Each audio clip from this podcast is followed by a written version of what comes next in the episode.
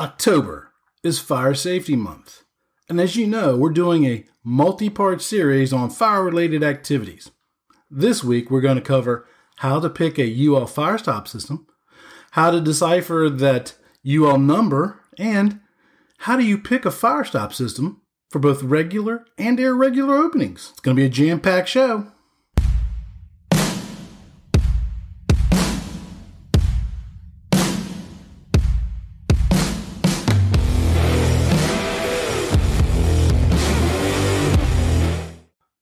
Welcome to the show where we tackle tough questions submitted by installers, project managers, estimators, I T personnel, and even customers. On this show, we're connecting at the human level so that we can connect the world. If you're watching this podcast on YouTube and you like this content, would you mind considering hitting the subscribe button? And don't forget to hit that bell button so that way when new content's being produced, you'll get notified when it's being published. Any show notes will be in the section down below. If you're listening to us on one of the podcast platforms like iTunes, Stitchers, or one of the other platforms, would you mind consider leaving us a rating? Hopefully it's a five-star rating. If it's not, email me and I'll and tell me what I could do better to make the show a five-star podcast. Those two little steps helps us take on the algorithm so that we can educate, encourage, and enrich the lives of more people in the industry. Also, make sure you catch our live after-hours multi-stream broadcast where I answer your questions live on YouTube, LinkedIn, Facebook. It's held Thursday nights at six p.m. Eastern Standard Time, except for when we're having hurricanes. Questions submitted early via comments or direct message or maybe even emails at questions at letstalkcabling.com. Obviously, we're going to get a preference. And finally, while we provide this content free of charge, and we always will provide it free of charge, if you would like to support this channel and have access to additional information, would you mind checking out our Q R code? It's on the screen right now where you can buy me a cup of coffee. I'll give you some free stickers if you do. Or you can even schedule a one-on-one fifteen-minute Zoom call with me, after hours, of course. You can also become a Patreon member where you can enjoy additional benefits and visit our Amazon links on our website to see some products that I like to use in the I C T industry. And if you buy them, you won't pay any extra, but I will get a little stipend off that if you do. Those couple little steps helps us pay for the stuff needed to broadcast this podcast. And finally, we are accepting applications for corporate sponsorship. So if you would like to help support our mission, again, to educate, encourage, and enrich the lives of people in the I C T industry, and you think that matches up with your mission statement, reach out to me through one of my social media platforms or via the email at chuck at letstalkcabling.com. So as you can tell, I'm still running behind because of Hurricane Ian. We had lots of cleanup to do, and then I also had to prepare for a road trip. So I hope you don't mind that this episode is just a few days late. Better late than never, right? Also, as you can tell, I am not in my home studio. This week I am broadcasting remotely from Baltimore, Maryland. I'm visiting my mom and my sisters. And uh, as you can tell, I have the dogs with me, so you may hear them, you know, shake their head or rattle or whatever during the show. I apologize for that, but they're in here with me watching Dad make a show. October is Fire Safety Month, and specifically the week that just passed, October ninth, is National Fire Prevention Week. Now, during this time, we should spend time to raise awareness on what we can do to limit the loss of life, what we can do to limit the damage to property, what we can do to raise awareness to professionals in the I C T industry, because this is a life safety issue. Now, the first thing I want to cover is why is it important to use a listed system? Why can't you just use, you know, a mud and put a little bit of red dye? Why, why, why does it have to be a listed system? And what exactly is a listed system? So fire stops are listed. And in order to understand what that means, we have to go look up in the code book. Now, in the code book, Article one hundred is the defini- definition section of the code book. So if you go look up the word listed, you'll see that it's defined as, and, and I'm paraphrasing here because I don't have this committed to memory, but it's basically going to say a product or a service that has been tested by an N R T L, a nationally recognized testing laboratory, and that it meets the flame and smoke test standards set out by the N F P A and is accepted by the authority having jurisdiction to be installed in buildings in their areas. Some examples of some N R T L, some nationally recognized testing laboratories, would be U L, Underwriters Laboratories, Intertech, U L C, Underwriters Laboratory Canada, and there's a, a few others as well. So they're the ones who will l- test that product. When a manufacturer wants to design a new fire stop system, their engineers are going to design them for a specific application and for specific ratings. For example, if, if they have a new fire stop system that they want to design for some new type of cable, like a Cat fifteen cable, the engineers are going to conduct their calculations based on the design of that cable, what it's made out of. They will build a sample assembly, and then they're going to send that assembly to the N R T L to be tested. Now, the N R T L has a specific laboratories where um, there's actually a really good video on this. If you go to YouTube and you type in the search bar I F C ampersand U L fire stop, you're going to find a video on how they actually test these systems. Pretty cool. So if they design that system for a two-hour rated system, they're going to put it in that burn box and they're going to burn it for two hours. Now, there are some additional tests that are required based on what region this is done in, and this is not a cheap process. Some of the fire stop manufacturers, like Hilti, have their own testing facilities. Some common additional classifications you'll see will be flame, temperature, leakage, and water, just to name a few. There are some others, but those are the, the more common ones. In that flame test, you're going to see in that video, if you decide to go watch it, that they literally will put a fire stop system in a wall and they expose one side of that fire stop assembly to direct flame. And the assembly is rated on the amount of time that it resists flame passage, and that time is expressed in hours. Now, some standards organizations require some additional host stream tests, while other uh, organizations don't require the host stream test. This is the one important reason that you need to know the rating of the f- wall or the floor that you're going to be penetrating, so that you can pick the right system. Now, the temperature test is a little different. They're going to measure how long it takes the side of the fire stop in the unexposed room to reach three hundred fifty-eight degrees Fahrenheit, or for my people outside of the U S, one hundred eighty-one degrees Celsius, above ambient temperature. Let me, let me dive into that a little bit. If you have two adjoining rooms, and there's a fire stop that penetrates a wall that connects those two rooms together, and a fire breaks out in one of those rooms, all the heat and the flame are going to be directly exposed to that fire stop assembly in that exposed room. The temperature can range between six hundred and fifteen hundred degrees depending on the contents of the room. And remember, as we learned in last week's episode, fire spreads through conduction, convection, and radiation. And if you missed that episode, I suggest you go back and listen to it. Now, let's say the ambient temperature in the adjoining room, the unexposed room, is seventy-two degrees. That's what ambient means. It's normal temperature. So it's seventy-two degrees. They're going to measure how long it takes for the temperature in the unexposed room to reach four hundred thirty degrees. Now, you're probably wanting four hundred thirty. That doesn't make sense. It's seventy-two degrees plus the three hundred fifty-eight degrees per the testing standard, and that equals four hundred thirty degrees. Now, at this point, things in the non-fire room can actually start burning, especially if they've reached their auto-ignition points. Remember, last week we talked about auto-ignition point, and I told you that newspaper, the auto-ignition point is right about four hundred fifty degrees, where if it's heated up, it will just catch on fire.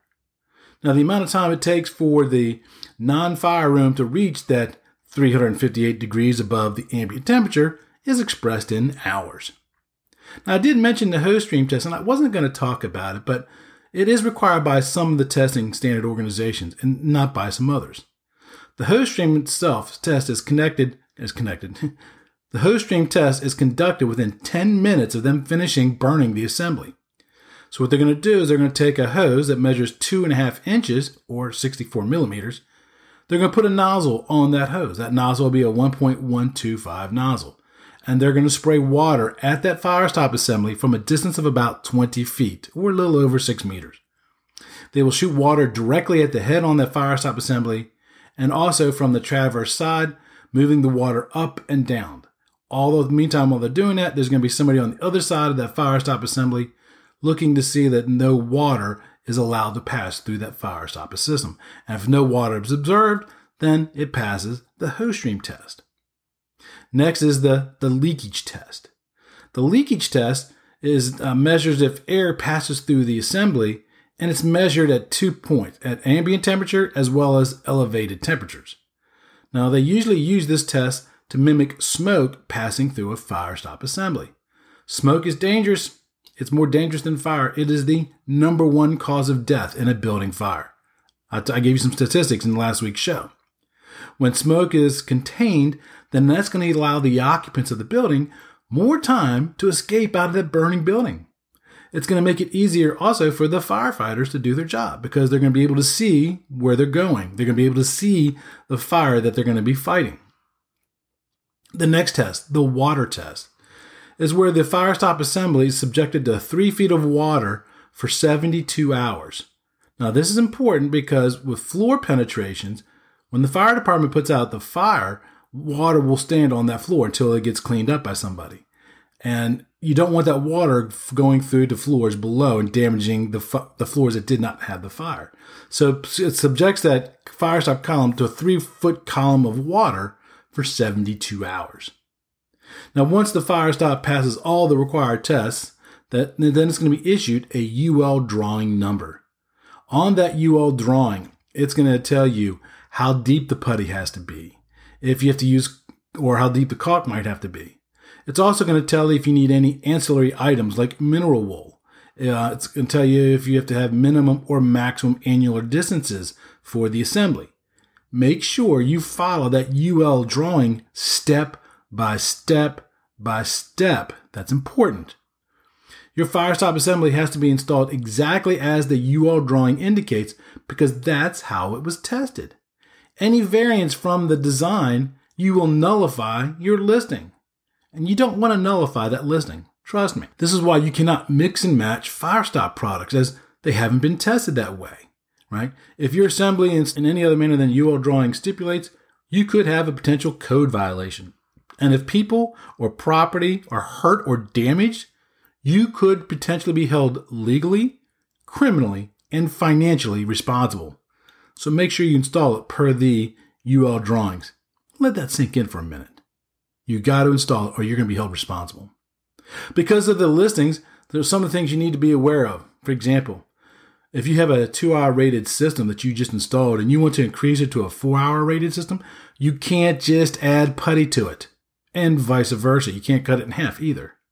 If you change the type of the fire stop, the location, or even add to that system, you might also have to change the fire stop system so that way it maintains its ratings. Okay, these are just not just plug and play stuff. And also, you can't use drywall mud with red ink.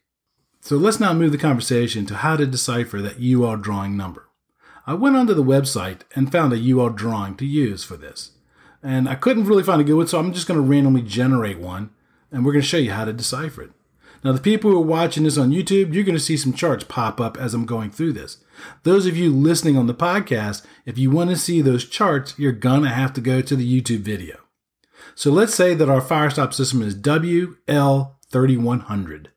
Let's figure out how to do that. Well, the first letter of that W L thirty-one hundred tells us if it's rated for a floor, a wall, or a combination. Since ours is a W, it's a wall. If it's a C, then it's a combination, right? If it's an F, then that system's designed for floors. So you can tell immediately if there's a an F system installed in the floor, then you know there's a problem there, because it's actually a floor fire stop, not a combination or a wall fire stop. Our second digit is going to be L, because remember, it's W L thirty-one hundred. The L tells us what is it that we are penetrating, right? The L indicates that it's a framed wall. There are some other indicators as well. They go. They use the alphabet letters A through Z.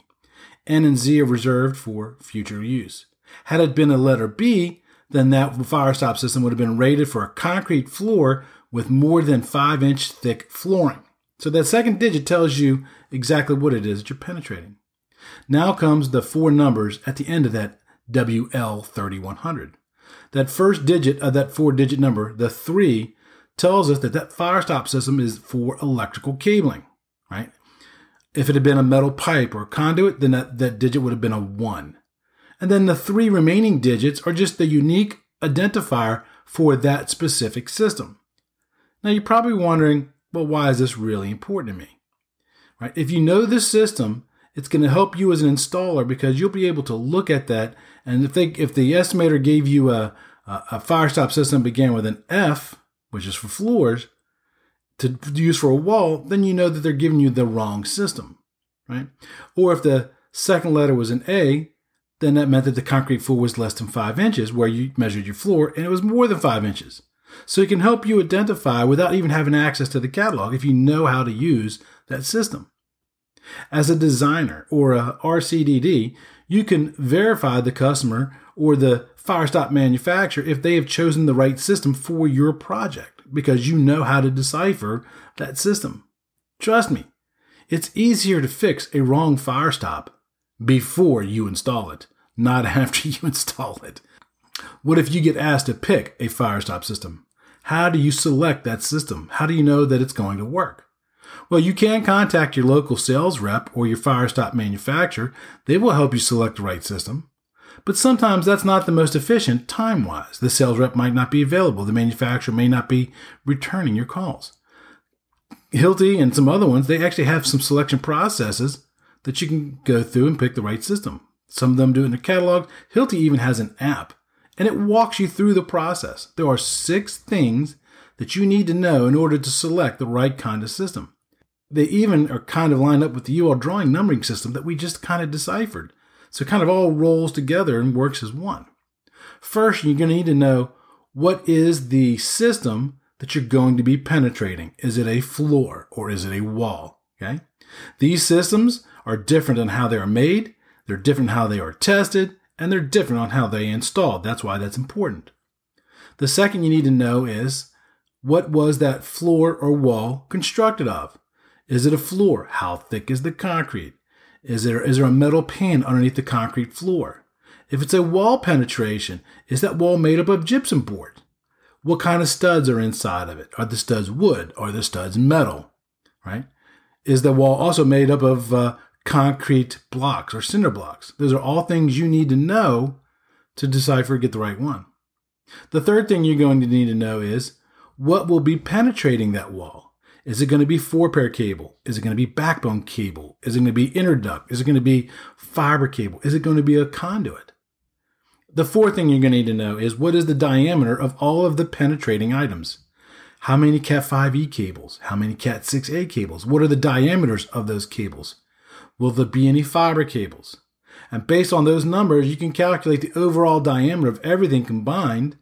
And if you're not good at math, again, the fire stop manufacturers have calculation, fill ratio calculators that you can use to figure out if it'll all fit in their system and still work. So you don't have to be good at math. You just got to know your resources. Fifth, what is the rating of the assembly? Is it a two-hour rated assembly, a three or a four-hour rated assembly? Whatever that assembly is rated, your system has to match or exceed that rating. If you have a gypsum board wall that's five eighths inch thick, type X sheets, each sheet is rated to one hour fire rating. So if you have a wall that has a sheet on each side, then it's a two hour rated wall. A half inch gypsum board gives you thirty minutes of fire rating. Now, many new buildings, the G C will have the fire ratings painted on the wall so all the trades know what is the rating so that they can select the correct kind of fire stop system. This has become such an issue that many G Cs will now tell their subcontractors on the job site not, not to install fire stopping. And this is because the G C has hired a separate fire stopping contractor to come behind everybody and seal up all the penetrations. This is a huge benefit for the G C because now they know that all of the fire stop holes will be done correctly and they're going to be all installed by somebody who has attended some kind of fire stop training. They're qualified to do this, as opposed to some trades who may not be trained on how to install fire stop systems. The sixth and final thing that you're going to need to know is, is there going to be any movement or any kind of environmental exposure? Vibration could cause big problems with fire stopping because it breaks that seal. Once you have all this information, And the selection process is pretty straightforward. You just kind of work your way through it, whether it's the app that Hilti has or in the catalogs. With all that information, you'll be able to walk right through it and pick the specific system for your application. You may come across a situation where you cannot find a specific system for your application. In those situations, you can contact the manufacturer, the fire stop manufacturer. You can get what's called an engineering judgment. Now, be prepared to answer a lot of questions. You may also have to submit pictures. You may also have to submit drawings, and they got to be the latest version of the drawings. The engineer can select the right system for you or design the system for you, and you can put it in, and that's the same thing as having a listed system. The risks are just too high to just wing it. Okay, do it right. This is somebody's life you're talking about. If nothing else, maybe it will inspire you to get some fire stop training if you haven't already. Maybe I might do that in the next show, whether you can get fire stop training. Because remember, knowledge is power. That's it for this episode of today's podcast. We hope you were able to learn something. Make sure to subscribe so you don't miss out on future content. Also, leave a rating so we can help even more people learn about telecommunications. Until next time, be safe.